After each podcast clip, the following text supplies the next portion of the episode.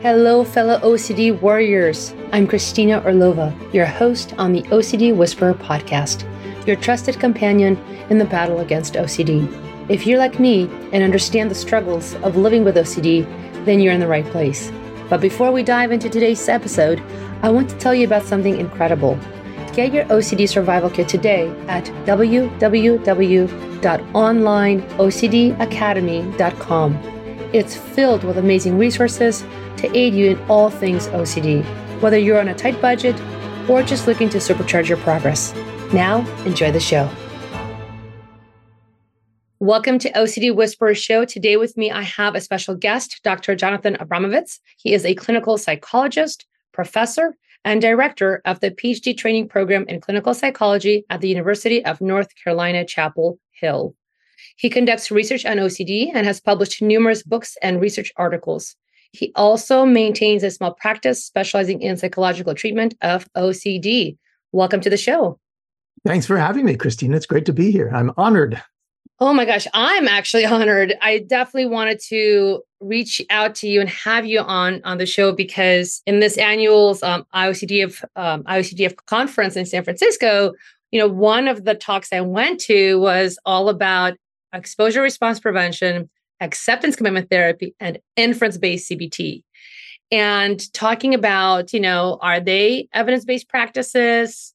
Are they not? Kind of what do we do? I think, you know, I really wanted to have a follow up um, on my show about this because I know plenty of people who sometimes can get a little confused and maybe have questions. Am I doing the right treatment? Am I not? What do we do? So I know kind of this is a broad starting off point, but if you wouldn't mind just sharing a little bit with us, kind of are all three of those evidence-based treatments kind of what are they? Yeah i mean i, I guess if we're going to define how would you define evidence-based treatment? Because you know that's a, a term that gets thrown around a lot. How would you specifically define that?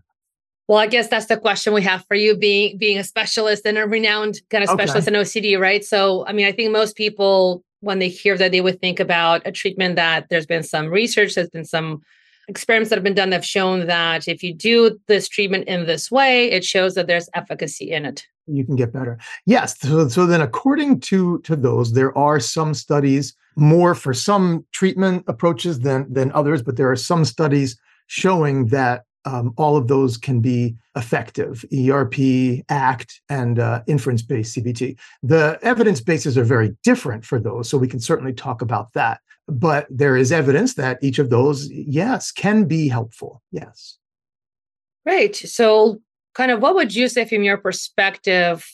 Because I, I think for anybody listening these days, you know, we, we're hearing more and more about inference based CBT. And I think yeah. um, also kind of in the clinical community, there's a little bit of sometimes tension between kind of you know using ERP versus ICBT or does there even have to be a versus kind of approach? What's what's yeah. your viewpoint? My viewpoint is that there shouldn't be a versus. I mean, we're all trying to make life better for folks who have OCD, give them treatments that they need to reduce their obsessions and and their compulsions. And you know by any means possible that we can do that i think that's that's important. It's a shame that we have turf wars about my treatment's better than yours and stuff like that. I really am someone who thinks that all three of those treatments all share elements of of each other. I think that some of the core elements, and this is what I talked about at the at the meeting. Uh, some of those core elements. First of all, you got to have a therapist who believes in what they're doing, who understands what they're doing, has some you know uh, conceptual understanding of of of the treatment and how it's supposed to work, and really believes in it. You have to have a person with OCD, the client, who also believes that it can be helpful for them. But of course, that's that's not enough. You need to have certain type certain types of change have to occur if someone is going to overcome a problem like OCD. One of those things that has to occur is we have to have extinction of the obsessional fear, which means that OCD symptoms, obsessional thoughts, situations, they provoke obsessional fear. The person has learned to become afraid of certain thoughts and certain situations. And so we need to weaken that, that fear. We need to teach them that those situations, those thoughts are, are safe. They're not dangerous and the person can engage with those thoughts, with those situations, and that they don't have to do their rituals. And one way that we can do that is we can try to change their beliefs about those situations. So help them to see those situations as, as safe. And you can do that to some extent, I think, with talk therapy. But at the end of the day, a person is not going to have long lasting, and I shouldn't generalize because you can always find a, an exception. Someone's going to come forward and say, well, I did it with without this. But, but generally speaking, in order to have long lasting improvement from a uh, an irrational fear like we see in OCD, the person has to face that fear. They have to engage with it, and they have to learn. I can manage this. I can manage the feelings that I have when it when it comes up, and that's of course exposure and response prevention. And all of those treatments have some elements of cognitive change, where we're changing beliefs, and some elements of engagement with with your fear. It might be packaged differently, but it doesn't matter what we call it. When a person is in a situation where they confront uh, something that they've been afraid of and they resist doing rituals, doesn't matter doesn't matter what you call it. You're going to get that you know foster that change, and that's good. That's what we want. Long-winded answer. Sorry about that. No, no, that's great. I mean, that that's kind of the the point of this, right? It, it's, I mean, I think overall, I just want to keep reiterating that my goal on on the show is just to to really continue to have all sorts of conversations around OCD. Yeah. I think it's important because generally people with OCD are considering all these different conversations. They're having them, right? They're they're wondering this stuff. So I, I think why not, right, bring it up and discuss it. So with that, then I guess my my question for you is because with kind of ERP and ACT from what people talk about is that those are more behaviorally based approaches to address OCD. And inference based CBT is more of a cognitive approach. And I know that you mentioned that you think there's some overlap between these. I mean, I definitely will kind of put a plug in. I think all of them, of course, is response prevention, essentially, right? It, it's to yeah. really make sure that you just, you know, basically stop engaging your compulsive actions, right? So that you can kind of break that cycle. And whether it's through the process of knowing which is more ICBT lens, or the process of being willing to, you know, have these feelings and and kind of go through that experience and actively learn, right? That like, hey, look, you can handle this. You have it. Like it's okay. You got through it. But what is your kind of current, I guess, perspective or understanding on inference-based CBT and how it's different or how is it what might be similar yeah, let's talk about how it's how it's different. And as I kind of it's a newer, it's kind of the new kid on the block, right? I actually it's been around for for a long time. It's just that now it's become more more popularized. So inference-based CBT was developed by a fellow who's passed away. Uh, his name was Kieran O'Connor, and he's written lots of stuff. I've edited many, many books on OCD, and, and Kieran was always a contributor to those books. We always included chapters from him. If you go back, some of uh, some of the you know books in the early 2000s that I edited include chapters, and and so this treatment on, on ICBT, this treatment has been around for a while it's just now kind of catching on. There's a group of folks that you know uh, all about ICBT in the United States, and I don't think that that's. I think that's kind of a new thing. That hasn't been the case. It might have been more popular in Canada. Kieran O'Connor is from uh, Canada. I think there are some folks in Europe who are practicing it, and there's some really interesting you know ideas about uh, inferential confusion the stories that we tell ourselves that um, are thought to lead to uh, obsessional fears, the stories that we tell ourselves about ourselves. There's a concept called fear of self, which is you know very interesting, and and there's some research showing that that that's a really uh, important construct in understanding OCD. Our lab is currently doing some research on this as well. And the idea in, in ICBT is to go in and to help people to challenge and change these these uh, inferences and these views of oneself and and help them you know to see that they don't have to think this way so that when they have these intrusive doubts and, and unwanted thoughts that um, they're able to move forward and treat them you know not as danger signs. And I, you know i think there's a lot to that. I think it's very very interesting. And i think that uh, icbt focuses on that cognitive piece more so than ACT and more so than traditional exposure therapy. So there is explicit cognitive change. Let's challenge this. And there's some great ways of helping people to identify and then challenge the inferences about you know, they have about themselves, about how the world works, and things like that. And I think these can be very valuable. And then as one moves, you know, forward in ICBT, then they uh, they're encouraged to do things where they kind of i wouldn't say testing out because i think that's more traditional like appraisal based cognitive therapy they're encouraged challenged to to move forward and I would say face their their fears and, and act on their new ways of thinking rather than on the old ways of, of thinking.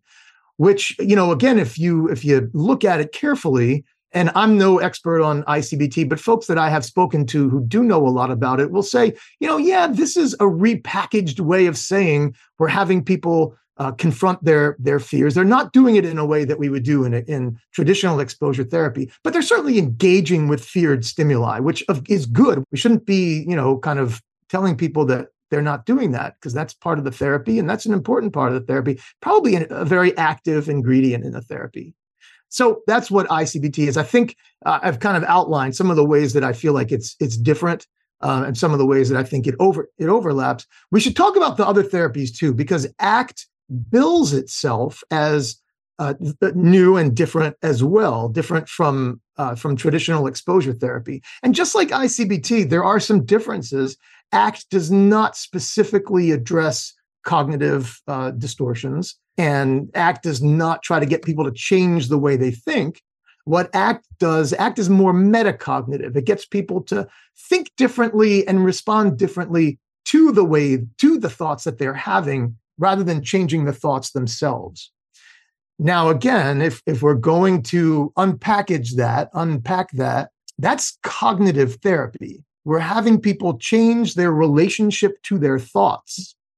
And that's when you change your relationship to something, you're changing your beliefs about it. You're changing the way that you make meaning out of it. And that is very cognitive. Again, an ACT person would say, we're not changing people's thinking, but they really are. And again, that's okay. We can lean into that. That's not, it doesn't have to be a turf um, kind of thing. And then ACT also says, we want people to act based on their values. So now that you've changed your relationship to your, you know, to your thoughts, to your private experiences, here are some things that are really important to you, right? Like being on time for work, right? Or being with your family or stuff like that.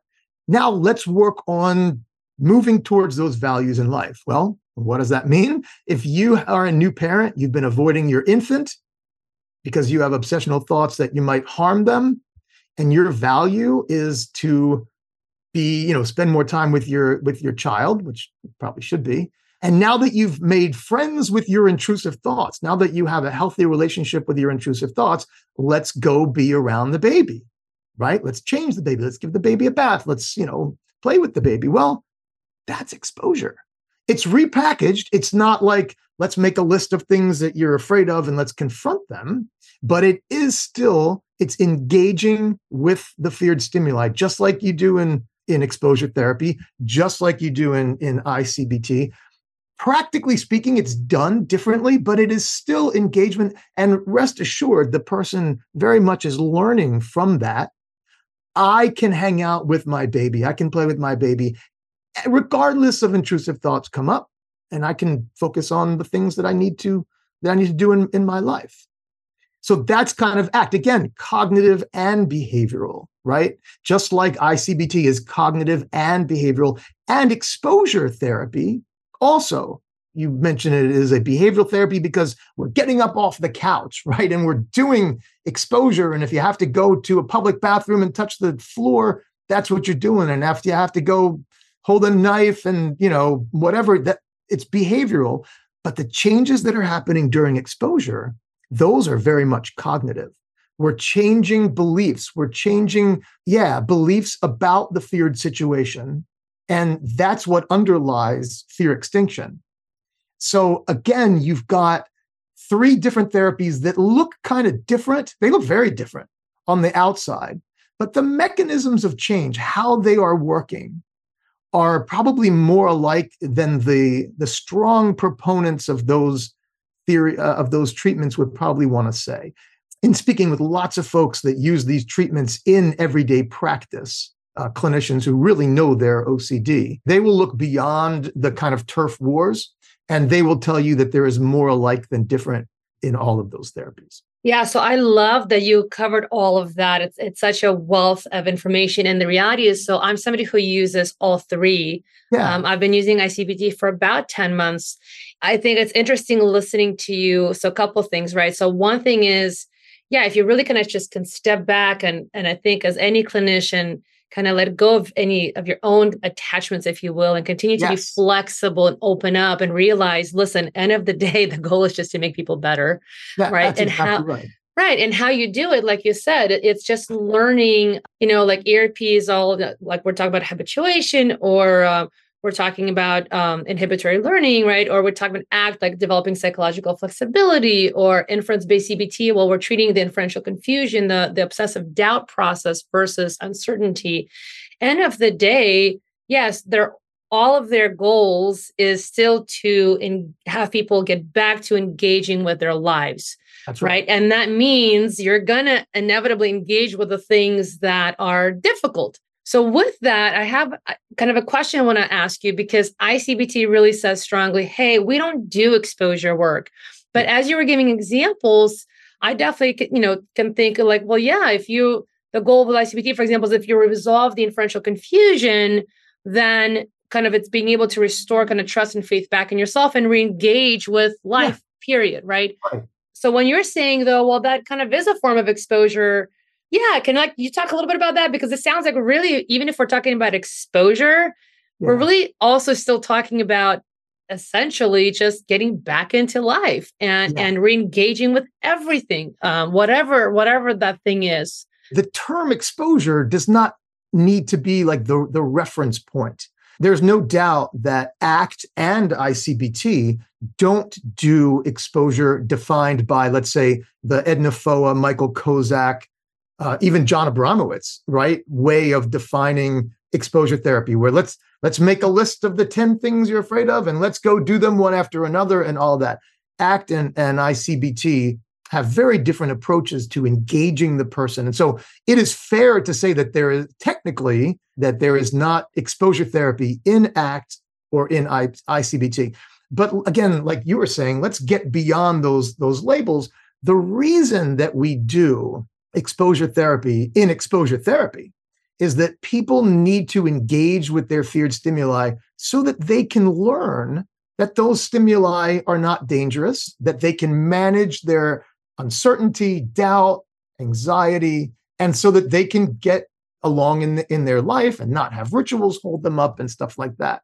And so there are different ways to help people to do that. That's what exposure therapy does. That's what acting on your values does in ACT. And that's what is done in some of the components of, of ICBT. You know, we can call it whatever whatever we want, but the truth is is that a person with OCD, they're not going to overcome their problem if they're not able to engage with their feared stimuli and and learn something from that that that they can do it and that the situation is not as dangerous as they think, and that they don't need rituals in order to prevent some sort of catastrophe. There's just different ways of packaging that. And I think that's great. And I've worked more with ACT uh, than I have with, with ICBT. I'd like to learn more about ICBT, but with ACT, there are people that I've worked with who just do not respond when you know when you say okay let's make a list of exposures and let's do this but then when you couch it in an act formulation we're still doing exposure. We just call it something different and we have the nice metaphors and we we do things a little bit differently and and they get it. And I completely believe that that's the same thing with ICBT. So if ICBT can come along and repackage this in a way that that other folks find palatable, maybe people who don't like the exposure approach, I think that's terrific. I think it's great. Well, I was going to say what's interesting with with how CBT would do it because I'll be honest, in the very beginning, I was definitely like a lot of folks a, a little confused and, and, kind of like anybody when you first learn this, and then with time, you know, recognize like some people because it is true, right? Who responds to what, and and the reality is we we also do know like we have thirty percent of people who don't respond to just traditional you know CBT therapy. So like, wait a second, we we got to kind of consider that's a big number, and so seeing how with like inference based that that whole process teaching people to understand their obsessive reasoning process and some folks granted just like probably with act right like they kind of really take to it and everything is great. But some people can still struggle. And, and then it's just interestingly enough, finding that sometimes you do want people to come in contact with whatever that feared stimuli is. But like to your point, right? Now in ICBT, we're saying, hey, let's actually slow down and look at what is your OCD reasoning telling you right now about this stimuli? What is that really based on? Where are you drawing your inference and your conclusion from? Can yeah. we resolve it in this moment live? Let's let's keep slowing down to to work on that resolution. And when you can finally resolve that obsessive doubt and come back to, you know, yourself and reality, right? You can re-engage with whatever that that fear stimuli is because you mm-hmm. start to realize, okay, there's no longer a kind of this other story that my OCD generated about it. Yeah. yeah. Right. So what would you say about that process? Because that that would be then, I guess, in many ways, I guess you could say from the lens of if, if we're going to stick to this, like some element of exposure work, but also, like you said, we're getting at it differently. We're having you slow down and understand how are you reasoning your way in there. So that's right. Yeah. It's a different way of of looking at it. I don't think there's one right or wrong way when we're you know when we're trying to be a field that helps folks with OCD. I think we got to find the best way for each individual person. I've worked with folks in ACT and, and we start to talk about values and experiential avoidance and some of these metaphors. And they're like, I don't get this. Just, you know, I, I just need to face my fears. Right. And then there are other people who you start with with exposure to face their fears. And they're like, I can't do this. We need to talk about this first. Again, I haven't used ICBT enough to really understand what folks like and don't like about that. But I would imagine that they're, you know, just like any other treatment, ICBT is going to appeal to some folks and then not to not to others. And and why shouldn't it? And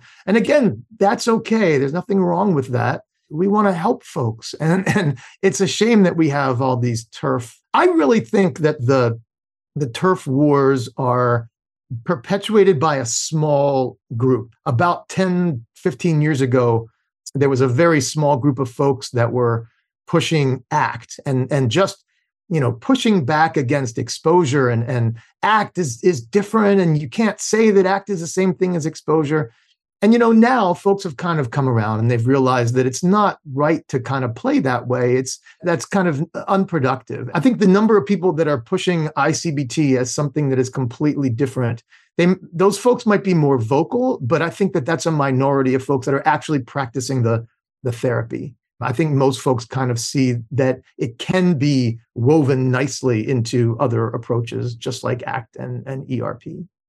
Yeah, exactly. I mean, I, I I think it's great to hear all this and just to kind of normalize things for folks and and realize that like like you said in the very beginning end of the day it's about helping a person get better and so really your ethical responsibility as a therapist is you know if you're going to learn these different modalities then just you know assess the client and, and read the client what do they seem to respond to and or give them you know kind of information and have them make an informed decision of of what seems to resonate for them and make them better right? End of the day that's really it. That that's our ultimate goal yeah. um, is to have people about, get back to their life.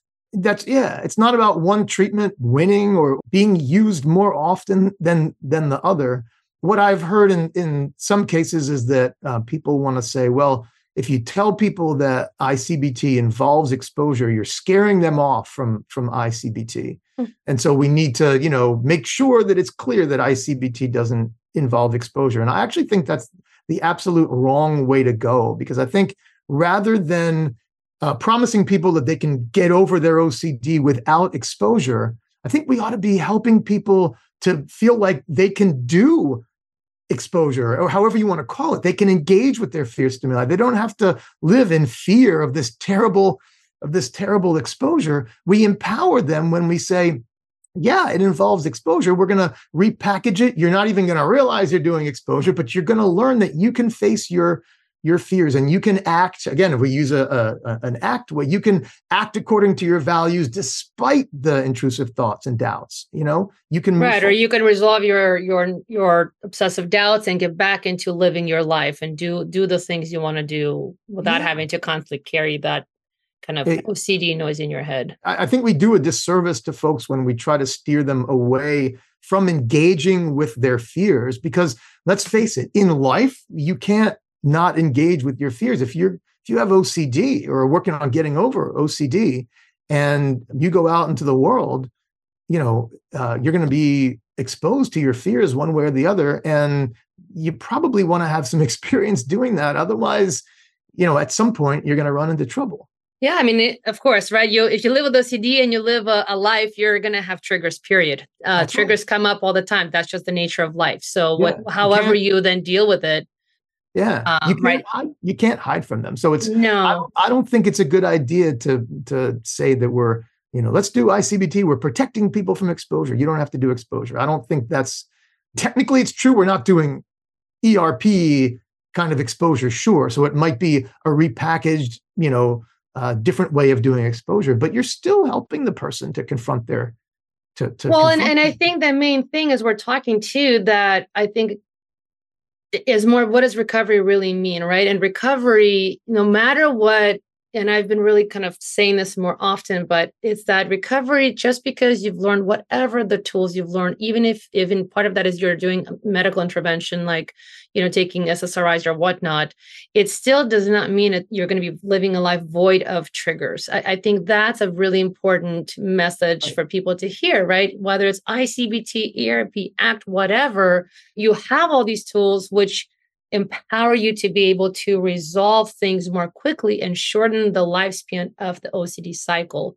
But it does not guarantee that you will have absolutely zero triggers or zero anxiety or zero anxiety for yeah. the rest of your life. And and I don't mean just folks with OCD. I, I, would say in general, we we anxiety has a public relations problem in our society these days. We're teaching folks to do anything they can to push anxiety away, to push um, distress away. And th- that can sometimes work, but in the long run, you want to be better at having anxiety. You want to be better at managing distress. You want to feel more confident in yourself that you can manage those things when they come up because it's not if it, it's when and I, unfortunately i think a lot of the problems that we're having now with mental health issues in uh, you know in college age kids and um, young adults has to do with the fact that um, many of them have been protected from experiencing that just by the way that folks are raised these days. And they they don't learn that they can manage it. They don't learn how to get good at distress. And then you know that becomes a problem the older you get Oh, a hundred percent. Yeah. And I, and I think it's true that, you know, like, I mean, just to be very, you know, vulnerable and, and honest, like I had an anxiety yesterday, uh, God knows why it just, just started, but, you know, recognize the physical symptoms. There it is. But like, for example, in that moment, the IC CBT lens was more like, okay, let me not create any story about this, right? It's just, it's there, there it is, let it be. But we can also argue and say, well, that's some acceptance commitment therapy, right? Of willingness to feel the feeling, right? And engage in say, your life. That's right, right. That could be exposure because I'm exposing myself to having that uncomfortable feeling and not ruminating on it. That's a so great. A I just wanted to share that because you know that has been on my mind in terms of, yeah, you know, considering you know practicing all three and kind of noticing like, huh, I could kind of see it from those different lenses. Yeah. Um, and then cognitive therapy, which we really haven't talked about, and cognitive therapy has kind of fallen out of favor. There was a time when cognitive therapists also, and you can go into the literature, don't take my word for it, late 80s, early 90s, folks who were doing cognitive therapy for OCD were saying, we're, you know, you don't have to do exposure. If you do cognitive therapy, we're going to do these behavioral experiments. We're going to challenge your beliefs, and then we're going to do behavioral experiments to test out your new beliefs. Behavioral experiments are, are you know, forms of exposure. They're right. engaged with your, you know, feared stimuli and things like that. So yeah, you you could look at it from that perspective too. What are the think? What's the thinking process of leading to my anxiety? But it's not just you. Everybody has anxiety. Everyone has distress, whether it's anxiety, depression, anger, guilt, you know, whatever. These are normal human emotions. As humans, we want to be better. We are empowered when we feel like we're better at managing them. We are not as fragile as sometimes society tries to tell us that we are. Yeah, and it's kind of like Dr. Wilson says, right? Like, remember OCD, the disorder, treat the disorder, re- recognize the disorder, right? Which is it's doubts it's intrusions it's distress and then you feel compulsive urges and and that that how it works it can latch on to anything ever so it's not like any new theme is somehow different and ooh you know but it's it's stepping back and saying no no it's still all the same process and so then generally just like as we're talking being able to kind of again let go a little bit of this over attachment and just recognizing, okay, what in this moment, especially once you learn the tools, what in this moment is going to help me, yeah, to release from that, right? Let go from that so that I don't, I don't give in to that urge and I can move on with life. Jon, thank you so much for coming on and having this really, you know, fruitful and very interesting conversation. Yeah. So if anybody's listening today and they would love to find you, how can they find you? Yeah, sure. So I work at the University of North Carolina. You can you can Google me. Um, you can look me up at uh, probably if you type in like you know UNC Abramowitz, something like that. You opened up talking about you know evidence-based practice and, and the research. And i think it is worth saying a little bit just about the state of the research right now. Yeah let's please. we, that would be great. Okay. Because again i think sometimes people have different um, thoughts about like what constitutes evidence-based practice what constitutes um, evidence. And, and I think it's important to for folks to understand um, that although we have evidence that the, the three treatments we're talking about today work, there, there are very different bases of, of evidence. So, you know, quickly, because I know people probably want to move on with their lives uh, if they're if they're watching or listening. But exposure therapy is something that really was developed in the 1920s um, by a guy named um, John B. Watson you know the psychoanalysts were kind of in charge and we didn't see a lot of behavioral uh, therapies until the 1950s and 60s since about 1966 for ocd you know so we're talking over 50 years of uh, research on uh, close to 60 years of research on exposure therapy for for ocd it's been studied and, and there's not like one person who says i invented exposure therapy i did the research see it it works what happened is that exposure therapy is based on behavioral principles that we've known, like I said, for 100 years. And so behavioral psychologists who are interested in helping folks with OCD looked to the literature and they said, hey, let's let's study this. Let's see if if this can help folks with OCD. And lo and behold, it, it did. It certainly didn't, and it doesn't do so perfectly. There's no doubt about that.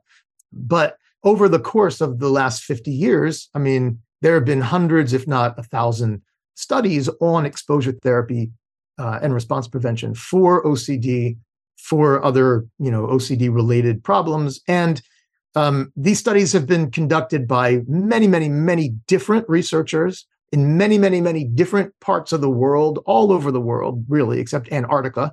Uh, we have seen research on on OCD, and the results are. Uh, I'm sorry, on ERP, and the results are amazingly consistent. That not everybody gets better. The majority do, and the majority maintain their gains for you know the the long term.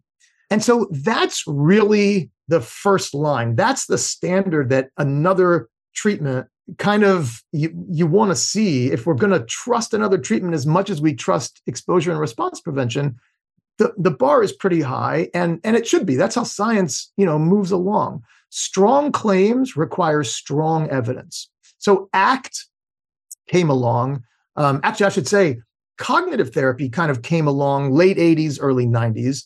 Some studies were were done actually, and the results were kind of not all of all that all that great, particularly when they did some studies where cognitive therapy was examined without exposure and the results just were not all that great. I it was beginning of my career, and I I wrote with some others about how you know cognitive therapy when you don't involve exposure therapy, cognitive therapy doesn't really doesn't really look so good.